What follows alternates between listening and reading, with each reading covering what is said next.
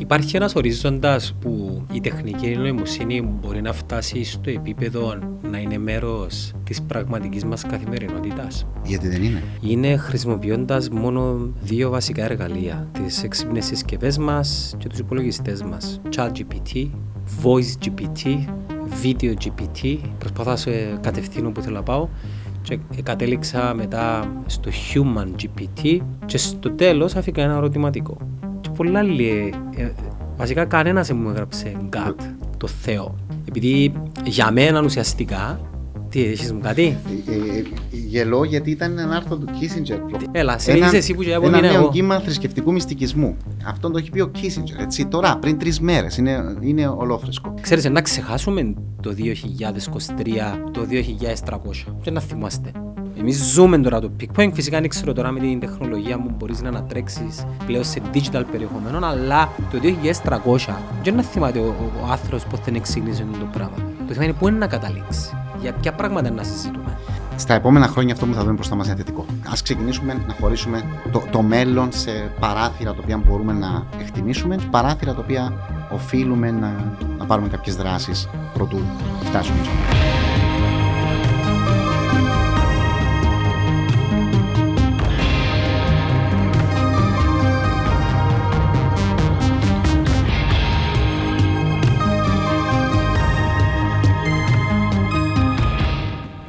και δεν διαφωνώ. Είναι τόσο ευρύ το φάσμα γενικά της επικοινωνίας που δεν έχει σωστό ή λάθος. Πραγματικά δεν έχει σωστό ή λάθος. Με... Πες μου το μου κάνεις τώρα. Τώρα είμαι αντιπρίτανης του, του Νεάπολης. Είμαι καθηγητής τεχνητής νοημοσύνης, είμαι διευθυντής του τμήματος πληροφορικής, ένα από τα μεγαλύτερα τμήματα πληροφορικής στην Κύπρο, πάνω από 140 προπτυχιακοί φοιτητές.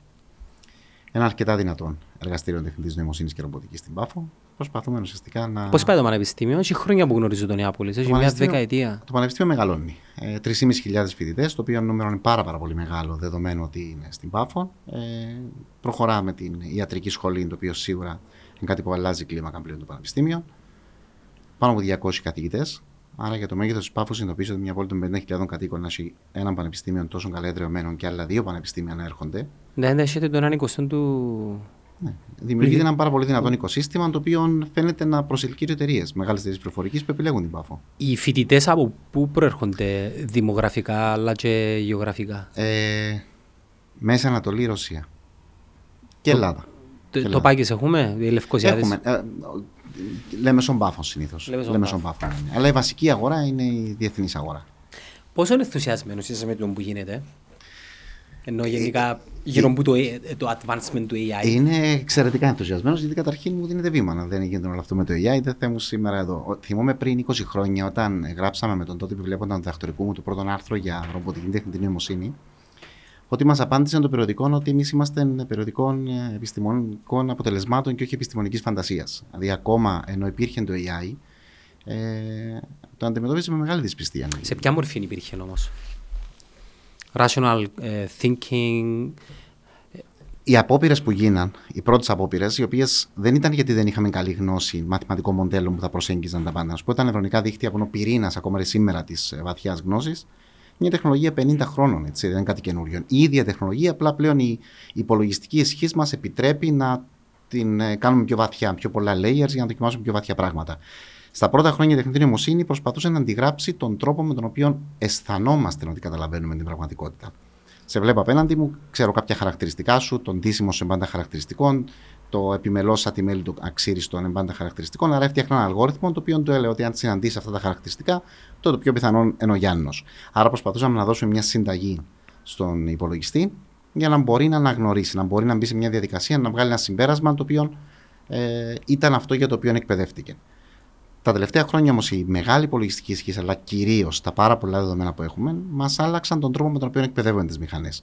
Πλέον δεν θα κάτσω να περιγράψω ένα αλγόριθμο για να σε αναγνωρίσω, θα ζητήσω από τον ίδιο τον υπολογιστή να γράψει τον αλγόριθμο. Του δίνω πάρα, πάρα πολλές δικές τους φωτογραφίες. Ο υπολογιστής αναλαμβάνει την πολύ δύσκολη αποστολή να δει ποιο είναι το κοινό χαρακτηριστικό σε όλες αυτές τις φωτογραφίες. Α, αυτόν είναι, το οποίο στις πλήσεις των περιπτώσεων μιλούμε για χαρακτηριστικά πολύ χαμηλού επίπεδου, τα οποία δύσκολα εμείς αντιλαμβανόμαστε. Άρα, ο υπολογιστή μετά παίρνοντας μια ανάγνωστη φωτογραφία, μια ξένη φωτογραφία, μια τρίτη φωτογραφία που σου απεικονίζει, έχοντας μάθει από το πλήθος δεδομένων που έχει, μπορεί να σε αναγνωρίσει. Άρα, αυτό που άλλαξε τα τελευταία χρόνια είναι ο τρόπος με τον οποίο εκπαιδεύονται τα μοντέλα μας. Δεν τους δίνουμε τους αλγορίθμους, ζητάμε από τη μηχανή να μάθει η ίδια τον αλγόριθμο. Γιατί όμως ήρθαμε στο 2015-2016 για να βιώσουμε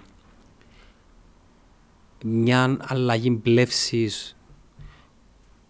όσον αφορά γενικά που εκκινήτουν η κοινότητα του, ε, του programming και της τεχνολογίας. Δηλαδή για μας, οι οποίοι είμαστε στο, ας το πούμε, front-end, γενικά της επικοινωνίας, της εικόνας, του βίντεο, μέχρι σήμερα προσπαθούσαμε να δούμε πώς το community ε, θα αναβάθμιζε κάτι που υπάρχει σήμερα.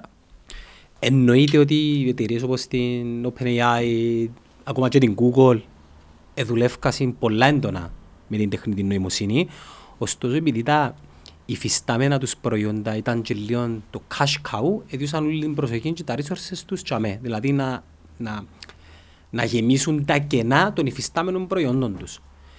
2015-2016 κάπου τσαμέ, ήταν, αρκέψαμε δειλά-δειλά εμείς τουλάχιστον που είμαστε μπασμένοι μέσα στην, ε, μέσα στην κοινωνία της τεχνολογίας, αρκέψαμε και ερχόμαστε σε επαφή με πειραματικά προγράμματα software, okay, τα οποία μπορούσαμε να χρησιμοποιήσουμε μέχρι πιο πρόσφατα. Ας πούμε, ήταν το deepfake, πότε το είδα πρώτη φορά, πριν τρία χρόνια, μετά έκανα και register στο DALI, αρκέψαμε σιγά σιγά και βλέπαμε γενικά ότι κάτι αλλάζει γενικά και ξαφνικά Έρχεται το ChatGPT το 3.5 που είναι σαφώς πιο ανανεωμένη έκδοση του, του 3 που προκάλεσε χιονοστιβάδα αντιδράσεων σε όλο το τεχνολογικό οικοσύστημα. Και τώρα κάνει περισσότερο νόημα το Midjourney, τον DALI, το, ακόμα και τον Deepfake που τον Deepfake είναι τρομακτικό. Είναι τρομακτικό τον Deepfake. Ωστόσο, ε, δυσκολευκούμαστε να το χρησιμοποιήσουμε επειδή έπρεπε να ξέρεις prompts, να του διάσω οδηγίες. Ε, τώρα έχεις ένα εργαλείο το οποίο κάνει τα για σένα. Τι είναι τούτο, Σάβα μου, που το spark το οποίο δημιούργησε στο να φτάσουμε σε αυτό το σημείο. Ε, η πραγματικότητα είναι ότι όντως προς το ευρύ κοινό φαίνεται ότι έγινε κάπως απότομα. Στην πραγματικότητα όμως, στην επιστημονική κοινότητα υπήρχε μια βελτίωση σταδιακά με τον χρόνο, με ένα μεγάλο μπαμ να γίνεται μετά το 2010 ουσιαστικά με την ε, εξέλιξη της τεχνολογίας ε, της βαθιάς μάθησης του, του deep learning. Ε, υπήρχαν επιτεύγματα τα οποία τα βιώναμε, απλά δεν ήταν τόσο ορατά και τόσο αισθητά ή τόσο εκκοφαντικά τα αποτελέσματά τους. Θυμήσου την πρώτη φορά που έκαμε δεξί κλικ στο Google Images και έκαμε search similar images ήταν κάτι πάρα πολύ μεγάλο για την, για την εποχή, ε, το οποίο δεν το αντιληφθήκαμε. Ή όταν η Google σου έλεγε τι you mean όταν πας να πληκτρολογήσεις κάτι, αυτόματα αντιλαμβανόταν ότι αυτό που πληκτρολόγησες δεν είναι είτε συντακτικά ορθόν, είτε δεν ήταν αυτό που πραγματικά σκεφτόσουν. Άρα υπήρχαν βήματα σημαντικά του AI στα οποία έμπαινε στην καθημερινότητά μας, αλλά δεν ήταν τόσο εκοφαντικά. Αυτό που αλλάζει τα τελευταία χρόνια είναι ότι ήρθε αυτό που ονομάζουμε εκδημοκρατισμός του AI οι εταιρείες αποφάσισαν, που θα πούμε το γιατί αποφάσισαν, να μας δώσουν API ή πρόσβαση σε δοκιμαστικές εκδόσεις των δικών τους εργαλείων. Η πραγματικότητα μας χρησιμοποίησαν, είσαι άνθρωπος του marketing, ξέρεις πολύ καλύτερα ότι όταν δεν πληρώνεις κάτι, εσύ είσαι το προϊόν. Μας χρησιμοποίησαν έτσι ώστε να κάνουν fine tune αφενός τα εργαλεία τους, να πάρουν δηλαδή το feedback κάτω από το label beta, η αρχική έκδοση ή απλά έναν ανοιχτού κώδικα API, να πάρουν το feedback μας, να κάνουν engage μια μεγάλη κοινότητα νέων ανθρώπων που είτε κάναν διδακτορικά είτε ήταν σε startup εταιρείες να πάρουν το εργαλείο, να το εξελίξουν για αυτούς. Και το πιο σημαντικό να μαζέψουν δεδομένα. Πήραν δεδομένα. Όταν εμείς χρησιμοποιούσαμε για πάρα πολύ καιρό έναν εργαλείο τύπου Dali, δίνοντας του λέξεις για να παράξει εικόνες και αξιολογούσαμε τις εικόνες είτε με ένα thumbs up, ένα thumbs down, στην πραγματικότητα εκπαιδεύαμε το μοντέλο τους. Άρα οι εταιρείες ξαφνικά βρίσκονται στην ανάγκη να αξιοποιήσουν όλα τα μυαλά τα οποία ασχολούνται στο AI χωρίς να τα εργοδοτήσουν, το οποίο ήταν ένα εξαιρετικό σχέδιο, δούλεψε, είναι θεμητό στην επιστήμη. Αυτό συμβαίνει σε όλους τους κλάδους, δεν συμβαίνει μόνο στην, στην πληροφορική. Και αφετέρου να πάρουν πάρα, πάρα πολλά δεδομένα. Στο marketing το ίδιο. Άρα, ο, ο εκδημοκρατισμός του AI βοηθά και εμάς γιατί έχουμε στη διάθεση μας αυτά τα εργαλεία τα οποία μπορούμε να τα αξιοποιήσουμε, αλλά στην πραγματικότητα βοηθάει τους ίδιους να βελτιώσουν τα εργαλεία τους, να κάνουν πιο αξιόπιστα.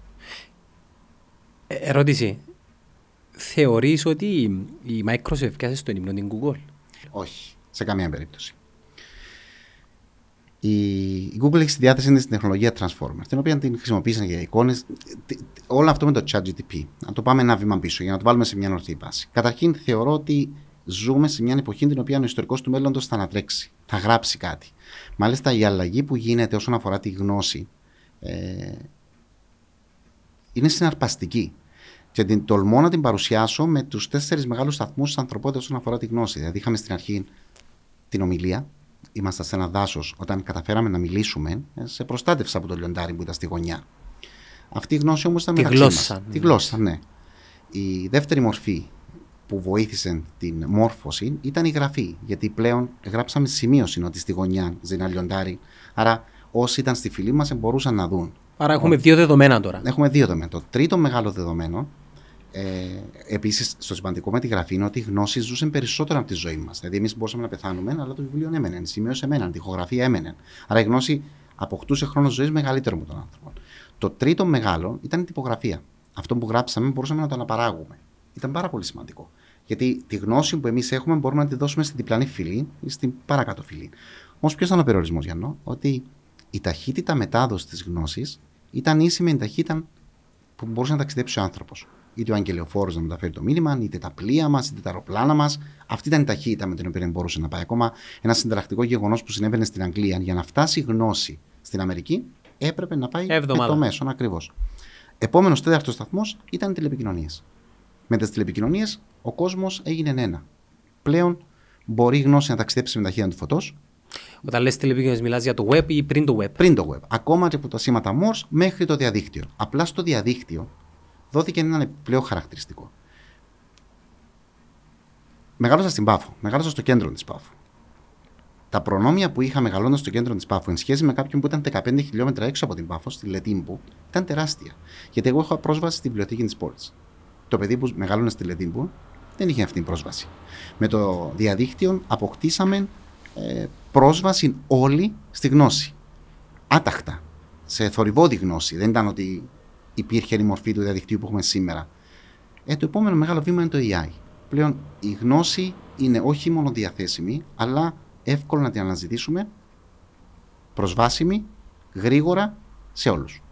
Έτσι μου κάνει ιδιαίτερη εντύπωση όμως. Πάλι επανέρχομαι στο ChatGPT, το οποίο είναι ένα, ας το πούμε, ένα application για να καταλάβει ο κόσμος.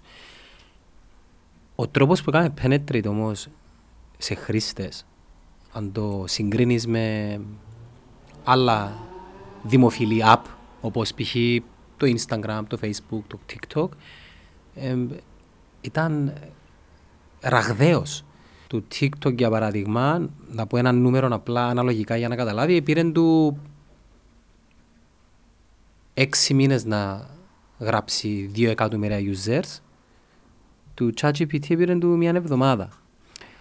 Τούτο για μένα σημαίνει ότι παρόλο που η κοινότητα, τουλάχιστον οι εκείνοι που δουλεύκασαν πιο εν- εντατικά πάνω στην τεχνητή νοημοσύνη, είχε κάποιες παραστάσεις, ωστόσο το συγκεκριμένο ήταν το spark το που είπες και προηγουμένως ότι ε, να ανατρέξουμε πίσω στο παρελθόν σαν ιστορική για να καταγράψουμε ποια που ήταν η στιγμή η οποία ε, ε, καθόρισε την εξέλιξη μιας αλλαγής. Όπως εγώ ας πούμε καθορίζω το 2007 και την, και την παρουσίαση του iPhone ως το, το, το changing moment γενικά στον τρόπο που αλληλεπιδρούμε μέσω των smartphones θεωρώ το ίδιο και το ChatGPT 3.5 και ουσιαστικά είναι κάτι διαφορετικό από οτιδήποτε άλλο δουλεύεται. Εμένα η απορία μου είναι εξής. Και σε ρωτώ εσένα που εννοείται ξέρεις περισσότερα πράγματα. Τι είναι το διαφορετικό του συγκεκριμένου μοντέλου; Από οτιδήποτε άλλο. Ε, δουλεύεται ή έγινε launch ή δεν ξέρω είναι στα σκαριά να βγει. Έχει κάτι του ιδιαίτερο. Καταρχήν, σου χρωστώ την απάντηση αν η Microsoft δεν πιάσει την ουρνή Google. αλλά θα τα συνδέσω. Αυτά τα μοντέλα ε, Natural Language Processing έχουν εκπαιδευτεί με έναν απλό στόχο. Δηλαδή, μπορεί για μας να μας δίνει μια εντυπωσιακή απάντηση να λέμε Wow, ας πούμε, αυτό το πράγμα ήταν που έψαχνα ή μου έγραψε την εργασία, μου έγραψε ένα ολόκληρο άρθρο για να το βάλω στο περιοδικό. Η αποστολή του δεν είναι αυτή. Η αποστολή του είναι να προβλέπει κάθε φορά την επόμενη λέξη. Έτσι ώστε η αλληλουχία των λέξεων σημασιολογικά να δίνει μια απάντηση που ταιριάζει στην ερώτηση που μου δόθηκε. Άρα η αποστολή του είναι να μου δίνει κάθε φορά την πιο κατάλληλη λέξη που μπορεί να δοθεί. Στο ίδιο κομμάτι δουλεύει και η Meta και η Google και πολλές άλλες εταιρείες. Σύμφωνα μαζί σου. Ο τρόπος με τον οποίο ε, διαδόθηκε το ChatGPT είναι εντυπωσιακός. Ε, μάλιστα με μια πλατφόρμα η οποία δεν είναι τόσο user friendly. Δεν μπορώ να πω είναι το πιο fancy website. Ε, θυμίζει μου 2008. Ναι, ναι. Μια άλλη εποχή. Είναι τέλο μια άλλη εποχή. Που εγώ προσωπικά έχω την αίσθηση ότι ούτε οι ίδιοι περίμεναν αυτό το πράγμα. Αυτό φαίνεται από τους σερβερ τους ότι από τις πρώτες μέρες. Ε, αυτό που το κάνει μοναδικό είναι δύο πράγματα. Πρώτον, ότι δουλεύει καλά. Δεν δουλεύει άριστα. Δουλεύει καλά. Πάρα πολύ καλά. Δουλεύει τόσο καλά έτσι ώστε να εντυπωσιαζόμαστε. Αν μπούμε σε βάθος να αναλύσουμε τα αποτελέσματα εδώ είμαστε. Θα κάνουμε την κουβέντα και ενδεχομένως να κάνουμε τι συζητήσει μαζί του. Και το δεύτερο, ευκαιρία σε μια εποχή όπου δεν είχα, είχαμε καιρό να δούμε καινούργιες τεχνολογίες. Βλέπουμε το iPhone. Κυκλοφορεί το iPhone 14. Και παραπάνω reviewers δυσκολεύονται να βρουν πλεονεκτήματα από το iPhone 13. Πέρασε πάρα πολύ. Με ρωτάς εμένα έχει να κάνει με τον brand Apple. Ναι, σε κάθε περίπτωση όμως είχαμε καιρό να δούμε ένα διαφορετικό application μέχρι πριν δύο-τρεις μήνες, με το ε, Talk to Transformers, τη DPAI εφαρμογή, θεωρούσαμε ότι δουλεύει πάρα πολύ καλά. Όμως δεν κατάφερε να δώσει τη δυνατότητα πολλαπλών γλωσσών, όπως την έδωσε που την πρώτη ημέρα το ChatGPT, να μιλά διάφορες γλώσσες, όχι μόνο ελληνικά. Δεν μπήκε στη διαδικασία να σκεφτούν να ενσωματώσουν την παραγωγή κώδικα, που δεν παράγει κώδικα. Ανακτά κώδικα. Ήταν κάποιες έξυπνες κινήσεις ενός μοντέλου που εξελισσόταν με τα χρόνια σε μια χρονική στιγμή που ήταν η κατάλληλη. Εντάξει, ο περισσότερος κόσμος δεν που είχαμε πει στην ότι εκλαμβάνει το ChatGPT ως μια ε, μηχανή η οποία να σου δώσει κάποιες απαντήσεις και μου το ρωτάς. Μιλώντας με φίλους που είμαι στο βαζάρι, είμαι στην αγορά, οι οποίοι ασχολούνται με το software development και το καθεξής, ξέρεις πολλά καλά τι θησαυρό είναι.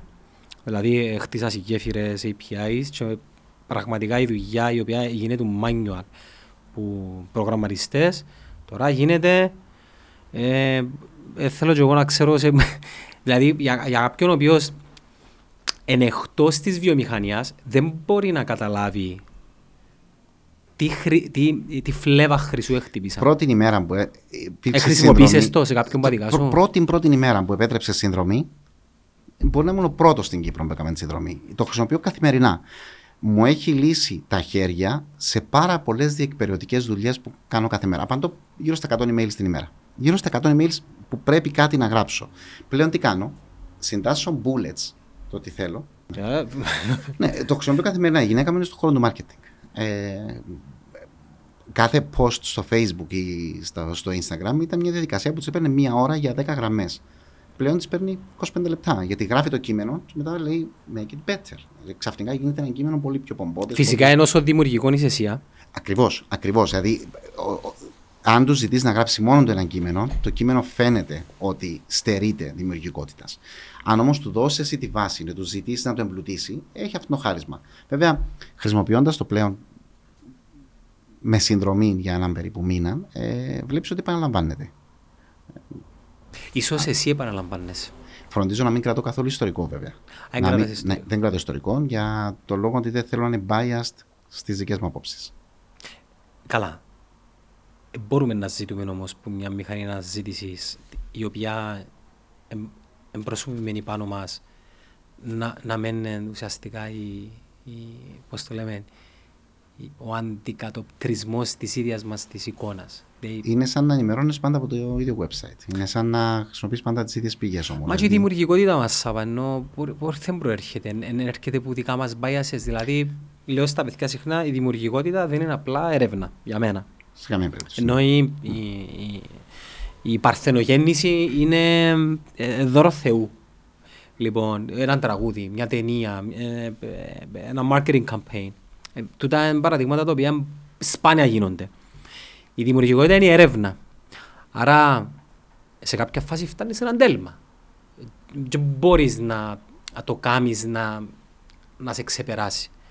Όμως, μιλούμε για την έκδοση 3,5.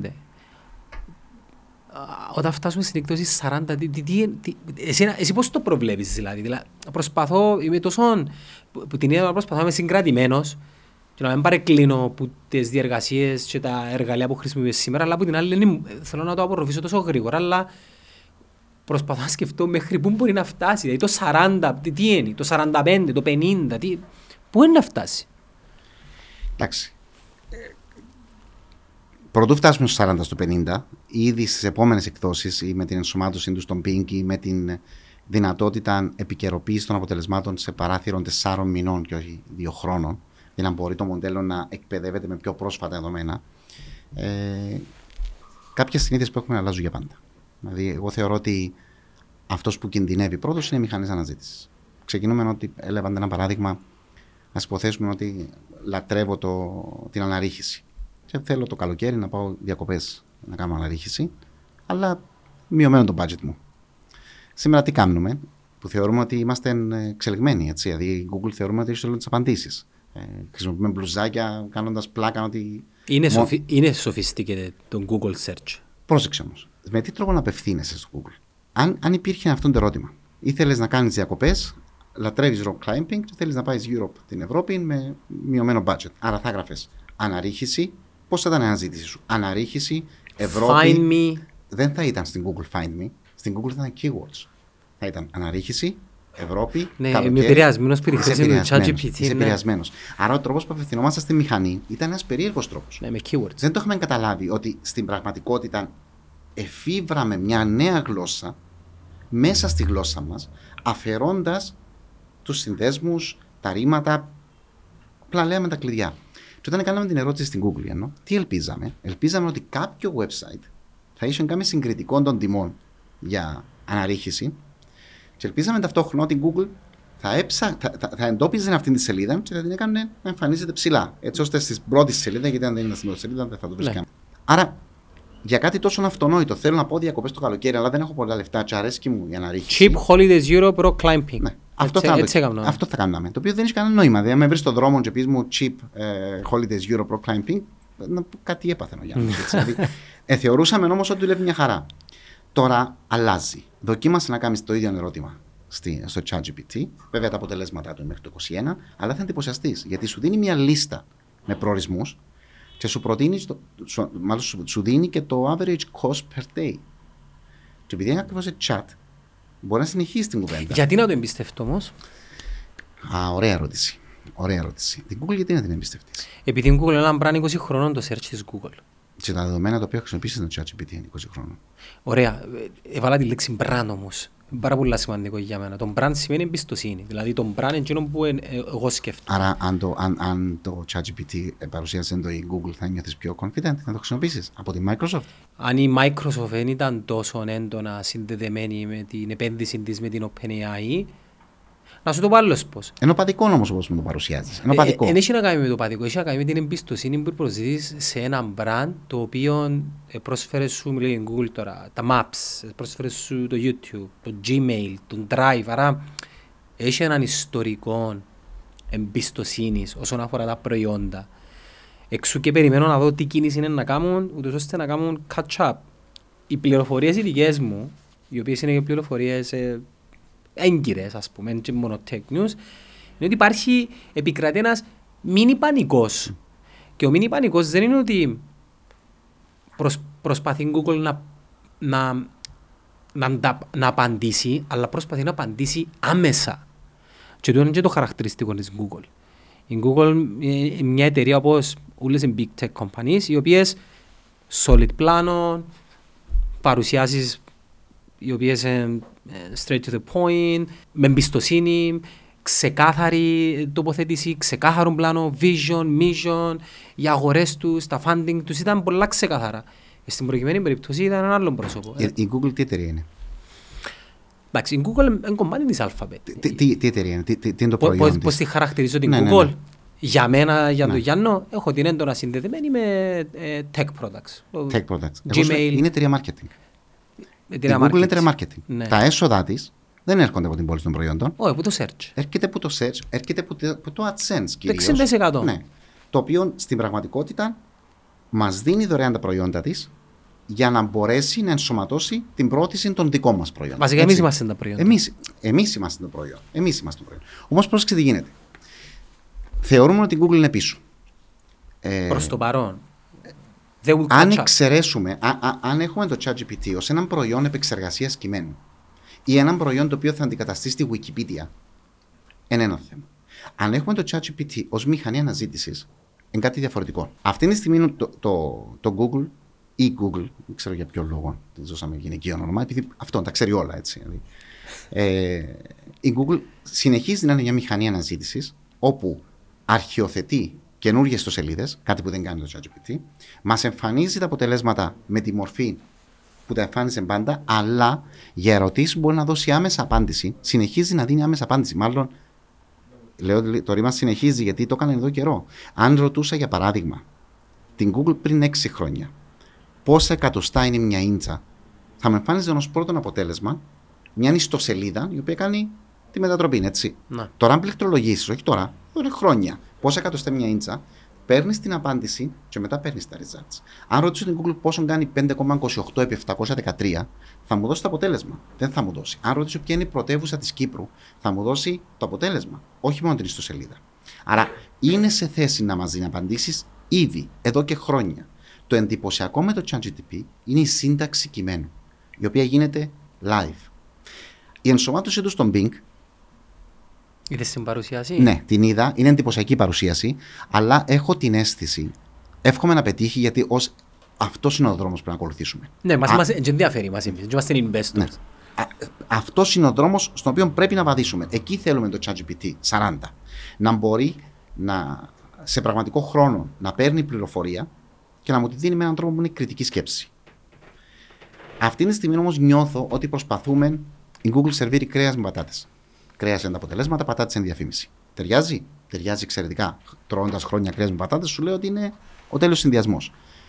Το Bing αυτή τη στιγμή είναι κρέας με σούσι. Μ' αρέσει το κρέας στην μπριζόλα, μ' αρέσει το σούσι, αλλά η σελίδα των αποτελεσμάτων, όταν εγώ πληκτρολογήσω ε, ιστορία της Κύπρου, μου δίνει στη μια πλευρά αποτελέσματα που έρχονται από το διαδίκτυο και δίπλα ένα κείμενο, το οποίο αν βαριέμαι να ψάξω τα αποτελέσματα, μου δίνει ένα κείμενο. Το οποίο είναι εντυπωσιακό σαν εικόνα, αλλά στην πραγματικότητα εμένα με μπερδεύει.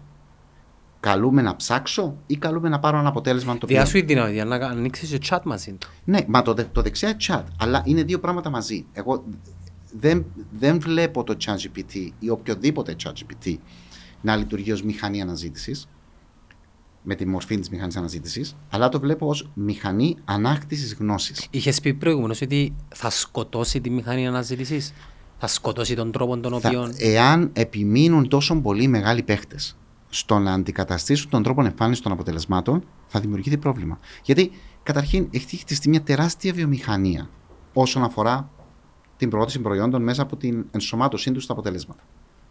Στα πρώτα αποτελέσματα. Μέσα από το ChatGPT δεν ξέρω πώς μπορεί να γίνει αυτό το πράγμα. Άρα πρέπει να κάνουμε έναν γενικό rethinking του digital marketing, του τρόπου με το οποίο λειτουργούμε. Ναι, ίσως να πάμε σε κάτι πιο οργανικό.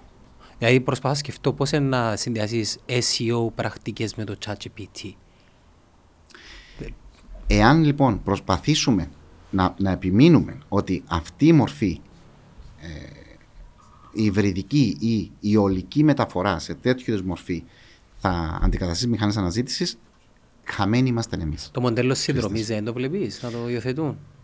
Ε, Για μένα είναι ένα διαφορετικό σερβις. Ναι. Οι μηχανές αναζήτησης στη μορφή που θα είναι χρήσιμες θα είναι κυρίως ειδησιογραφικά αλλά και αναζήτηση άλλων γνώμεων. Δηλαδή αυτή τη στιγμή αν μας έδωσε κάτι το ίντερνετ σημαντικό είναι το πιο δημοκρατικό μέσο που που υπάρχει. Έτσι. Μπορώ να φτιάξω μια ιστοσελίδα μόνος μου, να γράψω κάτι, να γράψω πόσο επίπεδη είναι η γη, με εξαιρετικά επιχειρήματα, να το ανεβάσω και να το αφήσω στο πέλαγος σε έναν ε, ε, μπουκάλι να ταξιδεύει.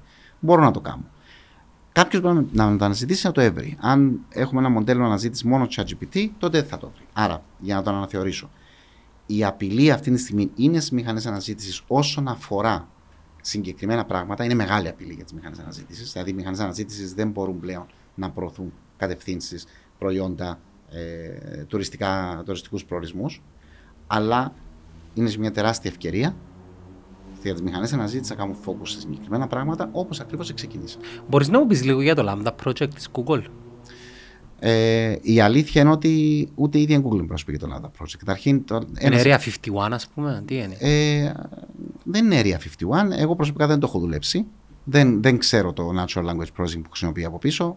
Ε, Πάντως ε, πρόσφατα είχα διαβάσει ότι κάποιοι engineers της Google εφιάν δημιουργήσαν ένα startup ε, AI και η Google ε, έκαμε φαν ε, βασικά Άξι, ακούγονται διάφορα όπως το σενάριο με το μηχανικό ο οποίος Εκείνον δηλαδή- δεν το πιστεύω, ναι, όχι δεν το πιστεύω εν τούτο πολύς σημασίας επειδή λίγο conspiracy theory η, η, η, τεχνολογία πίσω από την, που την Google εγώ προσωπικά την εμπιστεύομαι πάρα πολύ δηλαδή τα, τα tensor, τα, τα transformers που χρησιμοποιεί ως τεχνολογία είναι εντυπωσιακά. Ειδικά σε, σε πολυμέσα, τα αποτελέσματα είναι εντυπωσιακά. Πραγματικά είναι εντυπωσιακά. Πραγματικά είναι εντυπωσιακά.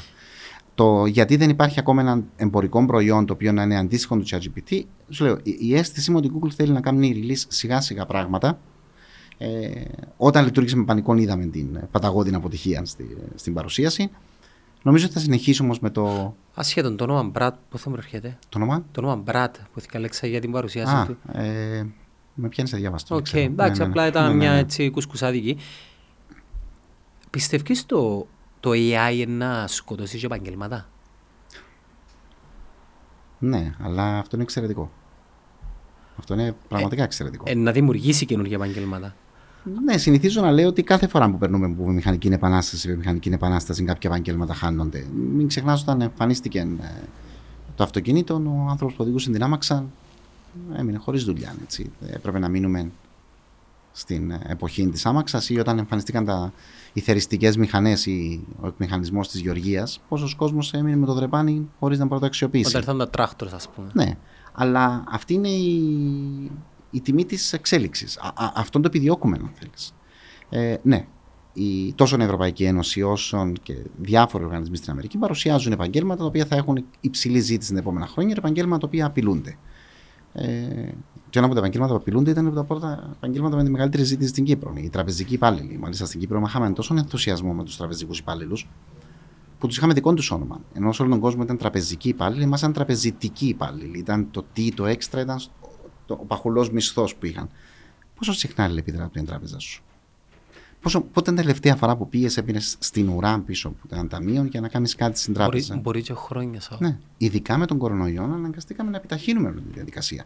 Άρα ναι, κάποια επαγγέλματα βλέπω να, να χάνονται, αλλά θεωρώ ότι εάν ε, με σωστή μόρφωση, σωστή επιμόρφωση των, των νέων, αυτό δεν είναι απειλή, αυτό είναι ευκαιρία. Σαν χώρα πιστεύεις υπάρχει, δεν ξέρω αν μιλάς με κρατικούς αξιωματικούς, με πολιτικούς, υπάρχει πλεύση τα μάτια τους είναι ανοιχτά προς ε, προς την εξέλιξη της τεχνολογίας. Επειδή εντάξει, ακούμε για εφηβουργία έρευνας και καινοτομίας, ακούμε για ψηφιοποιήσεις, ακούμε για επενδύσεις. Ψηφιοποίηση. Ακόμα το 2023 έχω μια πλατφόρμα που λέγεται Γεσί, έχω μια πλατφόρμα που είναι η αλληλεπίδραση με το κράτος. Αν πάρω έναν ε, χαρτί ασθενείας, δηλαδή ασθενείας από έναν γιατρό, πρέπει να το φωτογραφίσω, να το σκανάρω για να το βάλω στην πλατφόρμα να δικαιολογήσω την αγορά. Δεν μπορώ να τα ενώσουμε πια η Θα μπορούσα να τα είχα κάνει με έναν ωραιότατο στρατηγικό σχεδιασμό και όλο αυτό να εξελίσσεται παράλληλα.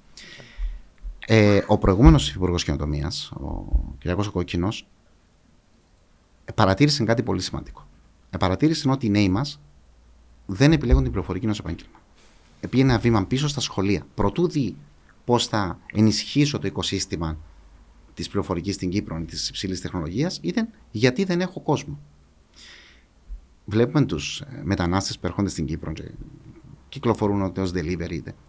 Ένα, το μεγαλύτερο κύμα μεταναστών στην Κύπρο είναι επιστήμονες πληροφορικής που έρχονται στις εταιρείες που δεν βρίσκουν τόπιον πληθυσμό να εργοδοτήσουν. Ισχύει. Ε, με πολύ καλούς μισθούς, πάρα πολύ καλούς μισθούς. Ο κόκκινος λοιπόν εντόπισε το πρόβλημα. Ότι στα σχολεία οι, οι μαθητές μας δεν επιλέγουν την πληροφορική. μάλιστα κάλεσε κόσμο να πάμε στα σχολεία να μιλήσουμε για την πληροφορική. 20 σχολεία το χρόνο για να πείσουμε τα παιδιά. Ε, παιδιά πληροφορική είναι μαθηματικά. Είναι Word, Excel και PowerPoint. Ελάτε να σας δείξουμε την πληροφορική. Η Ελλάδα έβαλε τη ρομποτική και το AI στο δημοτικό.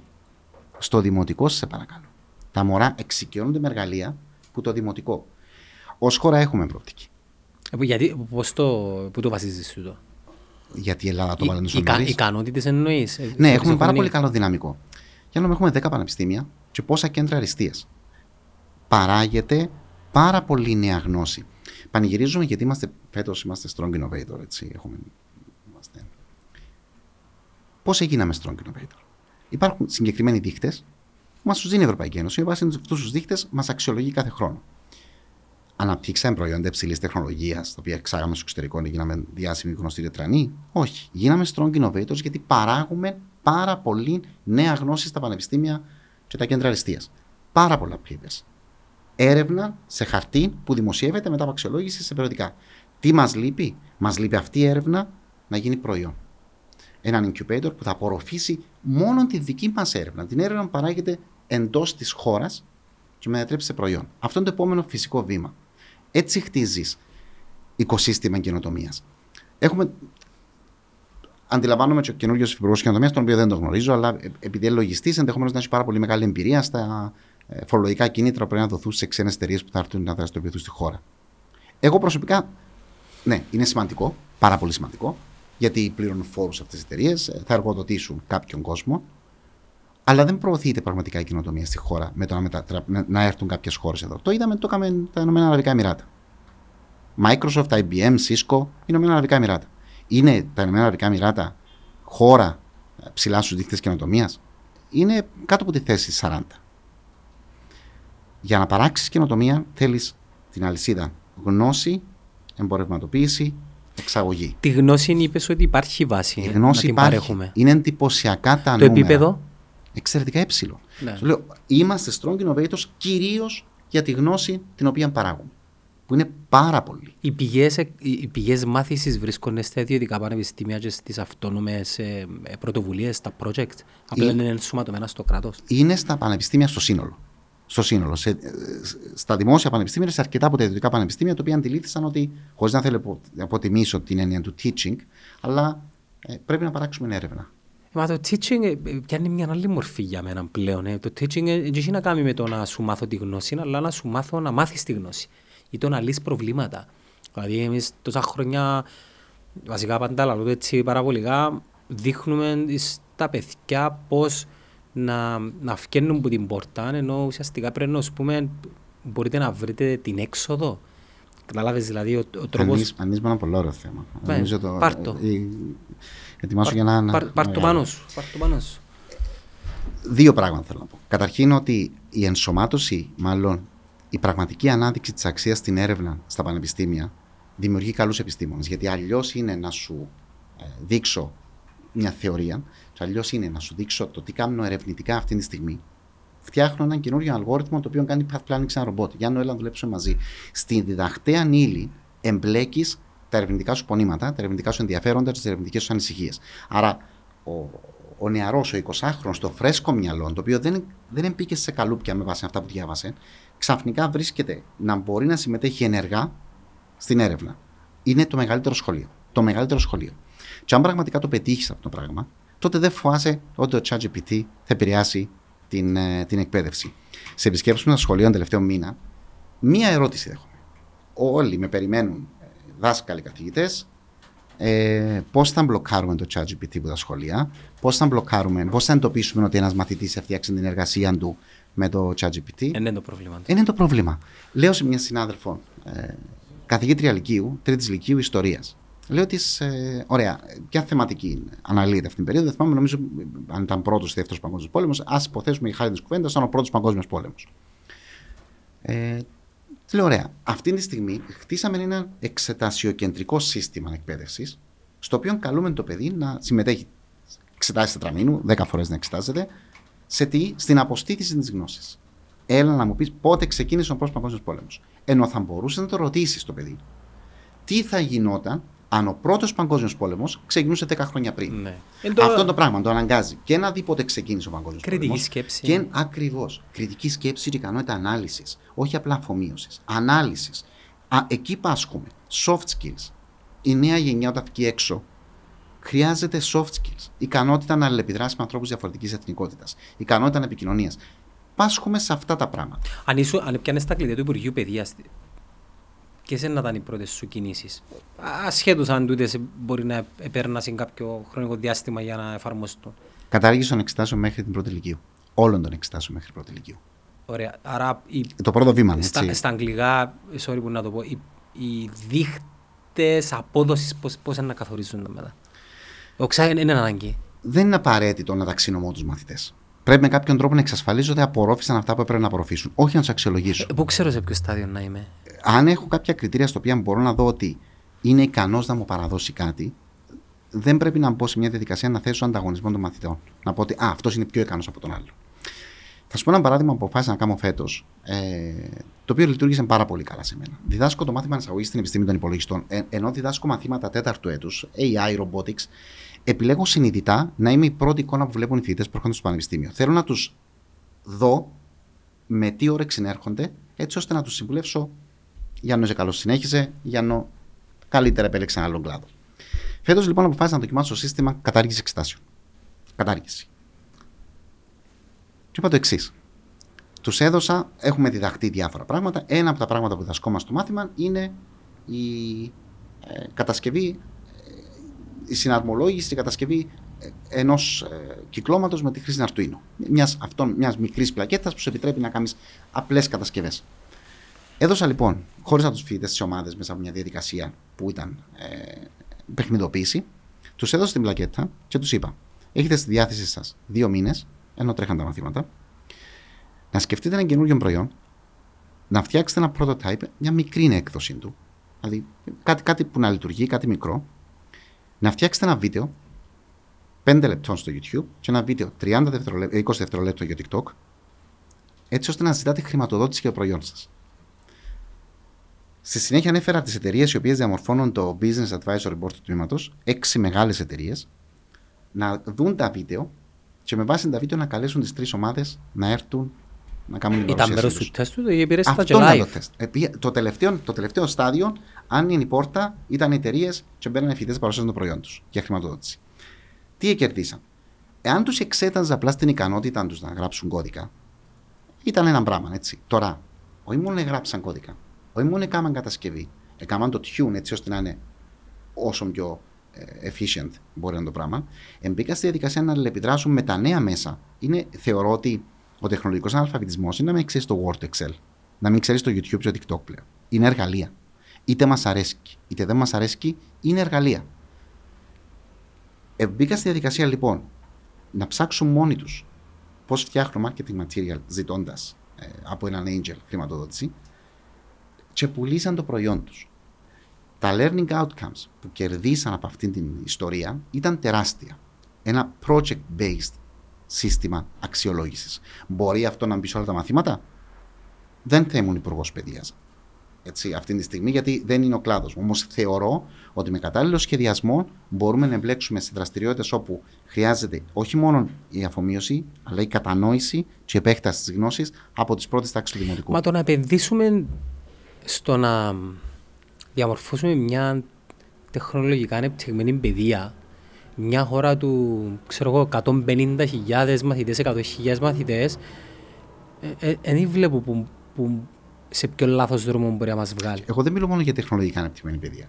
Μια παιδεία γενικότερα ανεπτυγμένη. Εγώ Μα η τεχνολογία είναι, ε, όπως είπες και εσύ, για μένα η τεχνολογία δεν είναι να γράφεις κώδικα. Η τεχνολογία είναι να χρησιμοποιήσει τα πολυμέσα, και γύρω από τούτα να χτίσει και την επικοινωνία και την εικόνα, ακόμα και το pitch. Φαντάζομαι, ε, έκανα pitch. Έκανα pitch, έκανα pitch, ναι. Άρα βελτιώνεις και τις ικανότητε. Το public speaking. Ωραία. Ε, γύρω από την τεχνολογία, απλά ναι. ξέρεις, λέω το επειδή. Απλά λέω ότι μπορούσαμε να επενδύσουμε ακόμα και στις τέχνες. Ο τρόπος με τον οποίο διδάσκονται λογοτεχνία τα παιδιά. Δεν είμαι σίγουρος ε, ότι τους βοηθά να αγαπήσουν τη λογοτεχνία. Καταρχάς, θα, θα πάνε σε, σε την πλεύση. Επειδή είχες πει ναι. προηγουμένως ότι καταργήσει τα τετράμινα.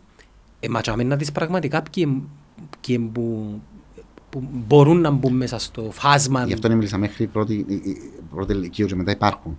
Υπάρχει τρόπος αξιολόγησης. Απλά δεν θα είναι αυτός ο παραδοσιακός τρόπος αξιολόγησης. Εξεταστέο. Ναι, δεν θα είναι αυτός ο παραδοσιακός μια κόλλα, ένα χαρτί. Μα στο εξωτερικό είναι ήδη παρα... Εγώ, ας πούμε, προσωπικά, εγώ δεν έχω εξετάσει μες στην Ελλάδα μου. Ναι. Έχω μια εργασία, έχω κάποια βιωματικά, κάποιες παρουσιάσεις μέσα από εκείνες ε, εγώ να κρίνω. Ναι. Εγώ δεν είμαι σίγουρος τελικά τι προσφέρει η γραπτή εξέταση. Ε, πραγματικά δεν είμαι σίγουρος. Μα, με την, μα, μα με την ύπαρξη των μηχανών αναζήτησης, βασικά που η πληροφορία είναι στην άκρη του χεριού σου, προσπαθώ να καταλάβω για ποιο λόγο ακόμα πιστεύουμε σε το παροχημένο. Καταρχάς, ε, υποβαθμίζουμε την νοημοσύνη των νέων. Είναι πολλά πιο ξύπνη από ό,τι νομίζουμε. Καταρχάς, είναι, είναι ήδη στα πολύ μέσα, ενώ οι ηλικίες μας έχει ανθρώπους που Μα αν ξέρω, το TikTok, προσπαθώ να καταλάβω το TikTok για παράδειγμα, που θεωρώ, το θεωρώ αδιανόητο. Και καταλήγω στο ότι δεν πρέπει να τους μάθουμε. Το πολεμούν κιόλας. Δηλαδή εμείς προσπαθούμε να τους δείξουμε κάτι κακό. Κοίτα, εκείνον είναι, είναι αντίδραση γενιάς, έτσι να το πω. Η αντίδραση γενιάς ενός κόσμου που αλλάζει. Και συνήθως αν αλλάζει ο κόσμος δεν το δεχόμαστε, επειδή ξέρεις, μια δεκαπέντε ετία ε, μάθαμε σε, σε το πράγμα και το καινούριο δεν το, δεν το δεχόμαστε. Αλλά για μένα είναι κατά κάποιον τρόπο και το και εξέλιξη. Με φιλτράρεις. Ε, sorry που να το πω, αλλά η τεχνητή νοημοσύνη θα καταστρέψει τους, ε, τους μέσους ανθρώπους, τον average άνθρωπο. Τους ανθρώπους πάνω από τη μέση, να τους κάνει ακόμα καλύτερους. Επειδή πλέον το τι γίνεται, ενώ ότι η δημιουργικότητα πάει στο ταβάνι και το execution, η πρακτική, συγγνώμη, το πω στα ελληνικά, το, η πρακτική, το προϊόν πάει στο πάτωμα επειδή χρειάζομαι πλέον. Άρα τι, τι, τι, πού επενδύω, επενδύω στο, στο να, να βάλω μέσα τη, τη, δική μου άποψη, τη δική μου ιδέα. Και πάλι έρχομαι πίσω, επειδή μέσα από τις κουβέντες που κάνουμε ε, θέλουμε και είσαι αντιπρίτανης, δηλαδή έχεις και μια επιρροή γενικά στην κοινότητα των φοιτητών, είναι να μπορέσουμε να δημιουργήσουμε έναν κράτος το οποίο ναι να πάει μονοδιάστατα προς μια κατεύθυνση. Σίγουρα δεν θα πάνε όλοι. Κάποιοι να πάνε στα γράμματα, κάποιοι να πάνε στις καλές, ε, στις καλές τέχνες, που, που είναι πάρα πολύ λογικό, επειδή θέλουμε και τον πολιτισμό. Ωστόσο, είμαστε τόσο μικροί που μια δεκαετία μπορεί να μας μετατρέψει σε ένα hub, ξέρω εγώ, των top προγραμματιστών τεχνητής νοημοσύνης. Ελάχιστες χώρες στον κόσμο έχουν τόση επιστημονική κοινότητα συσσωρευμένη σε έναν τόπο. Δέκα πανεπιστήμια. Δέκα στην ελεύθερη Κύπρο. Έτσι. Ούτε οι Κινέζοι, ούτε οι Ινδοί.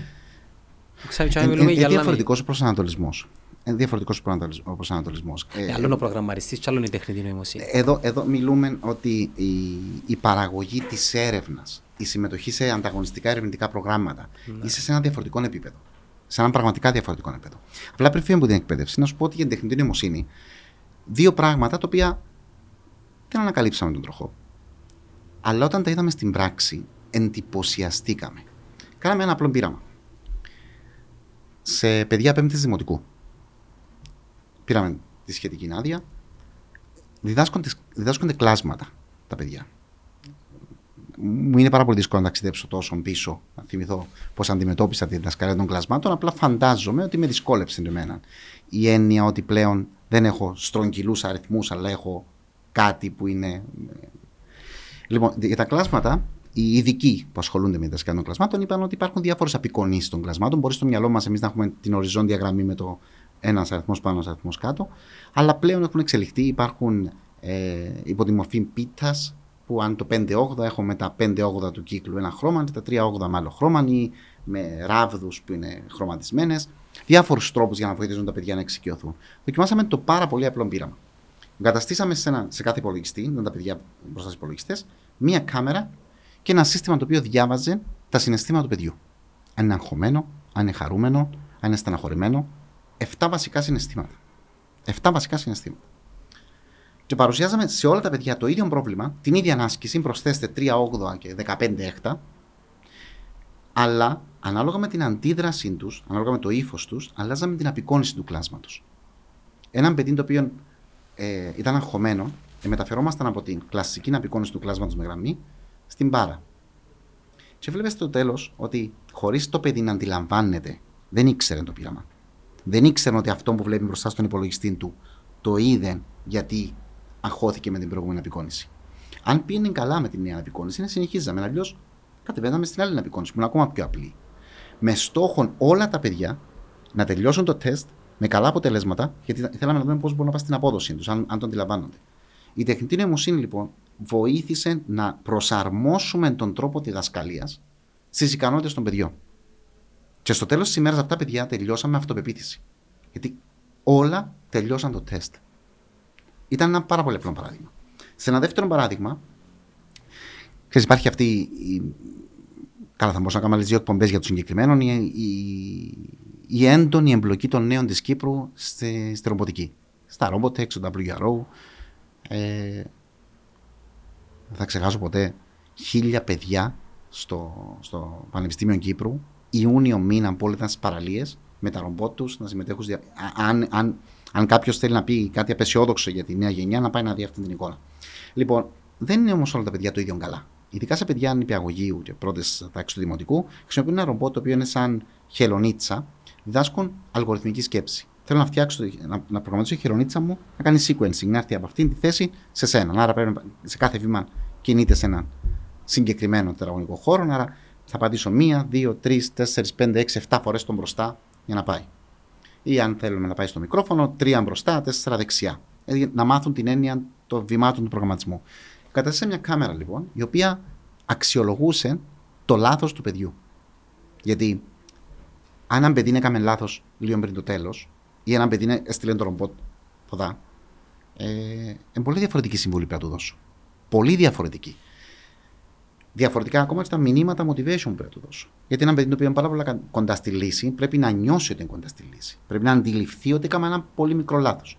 Ένα παιδί που κάνει μεγάλο λάθος πρέπει να πιάσει μια απάντηση που δεν θα τον αποθαρρύνει, αλλά να, του, να τον βοηθήσει να αντιληφθεί. Η κάμερα λοιπόν παρακολουθούσε και απέναντι σε κάθε παιδί υπήρχε μία οθόνη που έδινε tailor-made συμβουλές στο κάθε παιδί. 22 παιδιά μετά από 3 ώρες το έκαναν και τα 22. Άρα η τεχνητή νοημοσύνη μπορεί να βοηθήσει, όχι out of the box. Να την φέρουμε και να την αξιοποιήσουμε όπως πρέπει να την αξιοποιήσουμε. Υπάρχει ένας ορίζοντας που η τεχνική νοημοσύνη μπορεί να φτάσει στο επίπεδο να είναι μέρος της πραγματικής μας καθημερινότητας; Γιατί δεν είναι. Είναι χρησιμοποιώντας μόνο ε, δύο βασικά εργαλεία. Ε, τις έξυπνες συσκευέ μας και τους υπολογιστές μας. Πιθανόν και κάποιες ε, ρομποτικές, ε, ρομποτικά προϊόντα τα οποία κάνουμε συγκεκριμένες ε, δουλειές στο σπίτι. Να πάει σε έναν ε, επίπεδο το οποίο πλέον μπορεί να. Σαν να πούμε, εγώ είχα κάνει μια αναρτήση στο LinkedIn και έγραψα Chat GPT, Voice GPT, Video GPT. Προσπαθώ να σε κατευθύνω που θέλω να πάω και κατέληξα μετά στο Human GPT και τον GPT χρησιμοποίησα το επειδή, ήταν, επειδή είναι ε, το, το προϊόν το οποίο συζητεί περισσότερο και στο τέλος άφηκα ένα ερωτηματικό. Εγώ ήξερα τι έπρεπε να βάλω στο ερωτηματικό, ωστόσο άφηκα λίγο έτσι και, την, και τους followers μου έτσι να κάνω μια άλλη επίδραση και πολλά άλλοι, ε, βασικά κανένας μου έγραψε God, το Θεό. Επειδή για μένα ουσιαστικά τι, έχεις μου κάτι; Ε, ε, γελώ γιατί ήταν ένα άρθρο του Κίσιντζερ προχτές, πριν τρεις μέρες. Εντάξει, δεν μιλήσαμε για το πράγμα, να μην νομίζω ότι όχι, όχι, όχι, όχι. Ε, να πω ότι εντυπωσιάστηκα γιατί δεν έγινε καμιά κουβέντα πριν. Τίποτε. Μπήκα στο στούντιο. Ρώτησες μια σκαλέτσα ναι, ναι, ναι, Ξεκινήσαμε, κατάλαβα ότι γράφουμε μετά από 10 λεπτά που γράφαμε. Ναι, ναι, ναι. Ε, Έλα, σε ένα, εσύ που Ένα νέο κύμα θρησκευτικού μυστικισμού. Μάλιστα, εγώ στην τρίχα μου. Ναι, αυτό το έχει πει ο Κίσιντζερ. Έτσι, τώρα, πριν τρεις μέρες. Είναι, είναι ολόφρεσκο.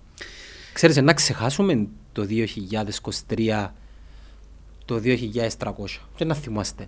Εσύ θυμάσαι τώρα Renaissance, κάποιος συμβάν, ξέρει, ξέρει, έχεις μια μεγάλη εικόνα. Δεν ξέρεις που ήταν το Spark, δεν ξέρεις που ήταν το Peak Point. Εμείς ζούμε τώρα το Peak Point, φυσικά δεν ξέρω τώρα με την τεχνολογία μου μπορείς να ανατρέξεις πλέον σε digital περιεχομένο, αλλά το 2300 δεν να θυμάται ο, ο, ο άνθρωπος που δεν εξήγησε το πράγμα. Το θέμα είναι πού είναι να καταλήξει. Για ποια πράγματα να συζητούμε. Στα επόμενα χρόνια αυτό που θα δούμε μπροστά μας είναι θετικό. Α ξεκινήσουμε να χωρίσουμε το, το, το, μέλλον σε παράθυρα τα οποία μπορούμε να εκτιμήσουμε και παράθυρα τα οποία ε, οφείλουμε να, να πάρουμε κάποιες δράσεις προτού ε, φτάσουμε τζαμέ στα επόμενα βήματα, η... καταρχήν είναι εντυπωσιακό ότι η τεχνητή νοημοσύνη έφτασε σε επίπεδο να παράγει κείμενο το οποίο εντυπωσιάζει τους πάντες. Όμως το λέω ξανά. Εμάς αυτό... όχι αρκετά, να σου Ναι, αυτό το κείμενο ε, δεν είναι τόσο αυτόνομο πλέον. Υπάρχουν φίλτρα. Για το ChatGPT δεν παράγει αυτόνομο κείμενο. Υπάρχουν φίλτρα, πρέπει να το καταλάβουν αυτοί που μας ακούν. Δηλαδή, στις πρώτες εκδόσεις του ChatGPT, αν του έλεγα δώσε μου 20 επιχειρήματα γιατί ε, η γη είναι επίπεδη, θα μου έδινε 20 επιχειρήματα γιατί η γη είναι επίπεδη. Αυτό δείχνει ότι δεν έχει αντίληψη. Τώρα, αν του αποδώσουμε επιχειρήματα γιατί η γη είναι επίπεδη, θα απαντήσει η γη δεν είναι επίπεδη. Όχι γιατί το μάθεν, γιατί μπήκε φίλτρο. Αν, ε... Άρα έχει biases. Ναι, biases. Ναι, ναι, είναι, είναι, είναι. Σίγουρα, ναι. Παρ' όλα αυτά είναι εντυπωσιακό. Εντυπωσιακό είναι το Mid Journey. Εντυπωσιακό είναι ο τρόπος με τον οποίο μπορούμε να παράξουμε βίντεο clips. Μπορούμε να παράξουμε τραγούδια. Έτσι. Είχα κάνει μια παρουσίαση στο οποίο έβαλα σε ένα κομμάτι το οποίο έχει παραχθεί από το Jukebox που ο κόσμος ήταν πεπισμένος ότι πρόκειται για κομμάτι των Nirvana. Ε, Όντω ήταν η φωνή του Κερκοπέιν, ήταν ο ήχος των Nirvana. Όμως όσον έχουμε προχωρήσει στο software-based AI, τόσο πίσω είμαστε στο hardware-based AI. Όταν λες hardware, πώς το Τα ρομπότ. Ρομπότ υπό... Η ευκολία με την οποία παράγουμε κείμενο δεν μπορεί να συγκριθεί με τη δυσκολία με την οποία μπορούμε να πούμε σε ένα βραχίωνα από μια βιβλιοθήκη πάρει ένα συγκεκριμένο βιβλίο. Πιο περίπλοκη γλώσσα. Με... Είμαστε μηχανολογικά είμαστε ακόμα πίσω. Α, μηχανολογικά. Χρησιμοποιούμε βέβαια πλέον τη γνώση που έχουμε πάρει από το software based για να εκπαιδεύσουμε βραχίονε, αλλά ακόμα είμαστε πίσω. Ε, μπορεί το ίδιο το AI να το κάνει. Αυτό κάνουμε τώρα. Αυτό κάνουμε. Χρησιμοποιούμε τα νευρονικά δίκτυα που είναι εκπαιδευμένα ή τα επανεκπαιδεύουμε με βάση φυσικές κινήσεις για να το επαναλάβουν. Αλλά ακόμα είμαστε πίσω. Δηλαδή η μέρα που θα δούμε έναν. Ακόμα το εντυπωσιακό μου βλέπουμε τα εργοστάσια της Amazon. Μα είναι απλά κάποια ρομπότ τα οποία ανεβάζουν, κατεβάζουν πράγματα. Δεν είναι δηλαδή το εντυπωσιακό ρομπότ που θα ψάξει σε μια γυάλα με πράγματα και θα μου βρει νόμο. Εντάξει, έχουν 10 prompts China, είναι προγραμματισμένο ναι, να κάνει. Ναι, ναι, ναι. Ε, μηχανολογικό AI, για μένα το σημαντικότερο που θα δούμε είναι η αυτονομία στις μεταφορές μας. Η αυτοκίνητο, ας πούμε. Πρωτού πάμε στα αυτοκίνητα. Τρένα. τρένα. Η αυτονομία στα τρένα. Σε, σε, σε μέσα σταθερής δράγα. Τραμ, μετρό, τρένα ε, η αυτονομία η οποία τουλάχιστον για τα πρώτα χρόνια μέχρι να αποκτήσουμε την εμπιστοσύνη, τα οποία πρώτα χρόνια μπορεί να είναι 20 χρονια mm-hmm. θα είναι υπό την επίβλεψη του ανθρώπου. Το θέλουμε. Ήδη είμαστε σε ένα υψηλό επίπεδο αυτονομίας στα μέσα σταθερής τροχιάς. Σίγουρα θα ανέβουμε σε υψηλότερο επίπεδο. Και είναι τραγικό που κάνω την κουβέντα αυτές τις μέρες που βλέπουμε ότι δυστυχώς σε κάποιες χώρες αυτή η αυτονομία είναι στο επίπεδο 0 ακόμη. Όμως yeah. σε πιο. Μιλούμε για κλειδιά και σταθμάρχες. Ναι, ναι, ναι, ναι. Ε, θα φτάσουμε στα θετικά μέσα ξεκινώντας από τα drones τα οποία έχουν ήδη μια εξαιρετικά μεγάλη αυτονομία, μια μεγάλη ικανότητα, για να όταν το 2007-2008 ήμουν σε ένα project που λεγόταν S-Fly. Ήταν το πρώτο project που δεν υπήρχε η λέξη drones. Όλα μας τα reports αναφέρουν τη λέξη hexacopter και octacopter.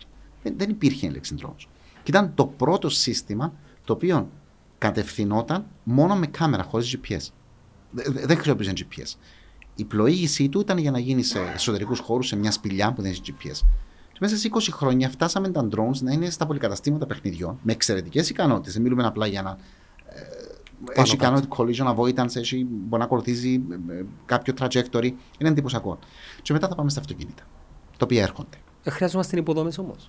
Για τα αυτοκίνητα. Εννοεί, ε, ε, χρησιμοποιούμε τα μέσα του 1960-70 να, χρησι... να χρησιμοποιούνται τις ίδιες υποδομές, ε, γέφυρες, φώτα, τροχέας. Ναι. ναι. Το εντυπωσιακό με το, με το αυτόνομο αυτοκίνητο, υπάρχουν δύο δρόμοι τους οποίους εξελίσσεται η αυτόνομη οδήγηση. Ε, τουλάχιστον δύο δρόμοι, αλλά τέλος πάντων υπάρχουν δύο βασικοί δρόμοι. Ο ένας δρόμος είναι ο δρόμος της Τέσλα, η οποία Τέσλα λέει: Κοίταξε να δεις, εγώ δεν χρησιμοποιώ. Ε, ε, θέλω να αντιγράψω το ανθρώπινο, ε, τον ανθρώπινο τρόπο με τον οποίο κινείται ο άνθρωπος. Ο άνθρωπος δεν έχει GPS, είναι νυχτερίδα. Ο άνθρωπος έχει κάμερες, έχει μάτια. Άρα η Τέσλα προσπαθεί να φτιάξει αυτονομία με βάση το, το visual information. Ναι, το τι βλέπει ναι, ναι. σε ζωντανή Και ο άλλος δρόμος είναι η, η αυτόνομη οδήγηση με τη χρήση επιπλέον σένσορα. Ένα LiDAR που σκανάρει την περιοχή, φτιάχνει ένα τρισδιάστατο αντίγραφο της περιοχής με κάποιο διαφορετικού τύπου σένσορα.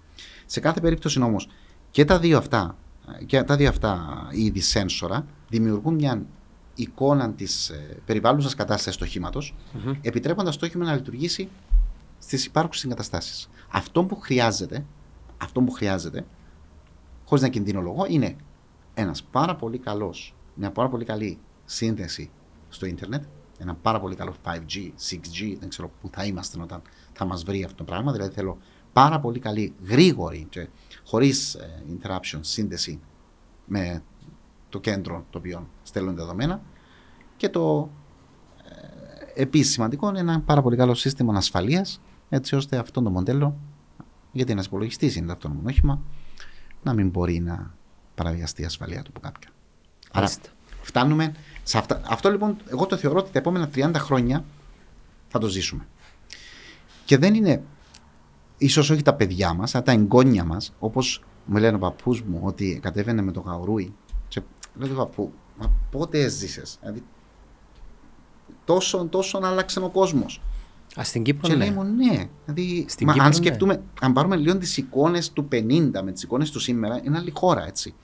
Λοιπόν, σε 50 χρόνια θεωρώ ότι τα εγγόνια μας θα μας λένε Μα οδηγούσες το αυτοκίνητο. Εσύ το οδηγούσες. Μα έμπαινες το πρωί μέσα και οδηγούσες. Ε, πάτας στο. Ναι, ναι, στη και τα- βενζίνη, ας πούμε. Δηλαδή, ειδικά ε, ε, ο μοχλός ταχυτήτων, δεν, δεν ξέρω πώς θα εξηγήσουμε πώς λειτουργούσε. Θα φτάσουμε. Αυτό, είναι- αυτό είναι ένα μέλλον το οποίο θα φτάσουμε. Που είναι παράλληλα ενδεχομένως με SpaceX ή με όλες τις άλλες εταιρείες που και την ίδια την NASA ή την ESA και στο, στην κατάκτηση του διαστήματος με αυτόνομα ε, διαστημόπλια τα οποία θα, θα ταξιδέψουν. Αυτό είναι το μέλλον το οποίο είναι μπροστά μας, άρα η τεχνητή νοημοσύνη μπαίνει πραγματικά στη ζωή μας.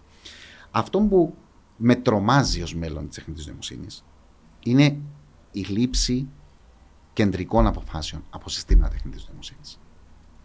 Να μην παίρνει ο ανθρώπινος παράγοντας. Η πολιτική, τα κράτη που δαμε χωρίς τεχνητή νοημοσύνη και μπορούμε να έχουμε έναν κοινό έδαφος. Πόσο μάλλον όταν πρέπει να διαχειριστούμε κάτι το οποίο είναι εκτός γνώσης θέμα, είναι να έρθει που μόνο του όμω νομίζω.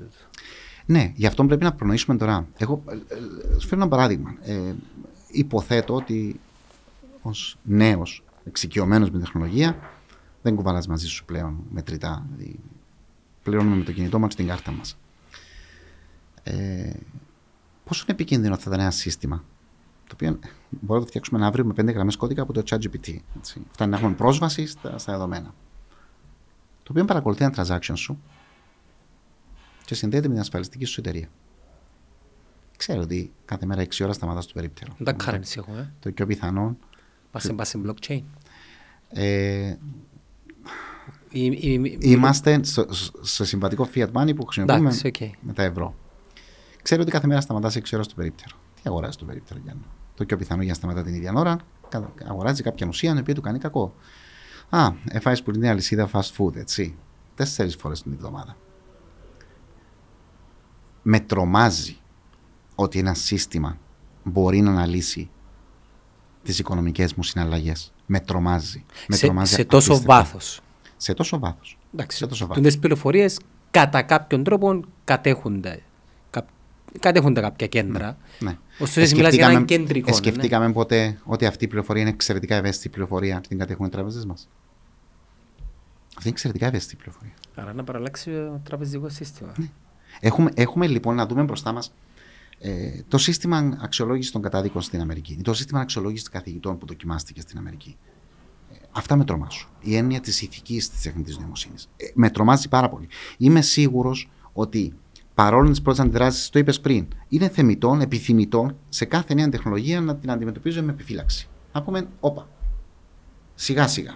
Μην πάμε αύριο να πούμε, Α, ήρθε το ChatGPT, αλλάσω αύριο την εκπαίδευση. Πάμε να την ενσωματώσουμε σιγά σιγά την κάθε, το κάθε νέο εργαλείο. Αυτό που πραγματικά θεωρώ ότι it's now or never, πρέπει να φροντίσουμε για την ηθική της τεχνητής νοημοσύνης σήμερα. Σήμερα. Ωραία. Σαββά μου, ε, μπορούμε να μιλούμε πάρα πολλές ώρες. Εμείς οι δύο να τα πούμε και στις 26 του Μάρτη στο Mindset Talk event ε, όπου εσύ να έχεις και έναν ε, συγκεκριμένο ρόλο μαζί με έναν άλλο συναδελφό του χώρου Ναι, γιατί είναι ωραίο, γιατί θα πρέπει οι άνθρωποι που περασπίζουν την τεχνητή νοημοσύνη ναι, να βρουν να, να, να, σημεία να, τα να οποία πάνε απέναντι. διαφωνούν. Ναι, ναι, ναι. Θα, Ναι. θα έχουμε έξι πυλώνες, έξι αντικείμενα στα οποία η τεχνητή νοημοσύνη αλλάζει το στρατό, την εκπαίδευση, τις τέχνες και για το κάθε έναν θα υπερασπιζόμαστε τα θετικά και θα μεινόμαστε στα αρνητικά της. Μάλιστα. Χαρήκα πάρα πολύ Σαββά. Και εγώ χάρηκα πάρα πολύ. Να είσαι καλά.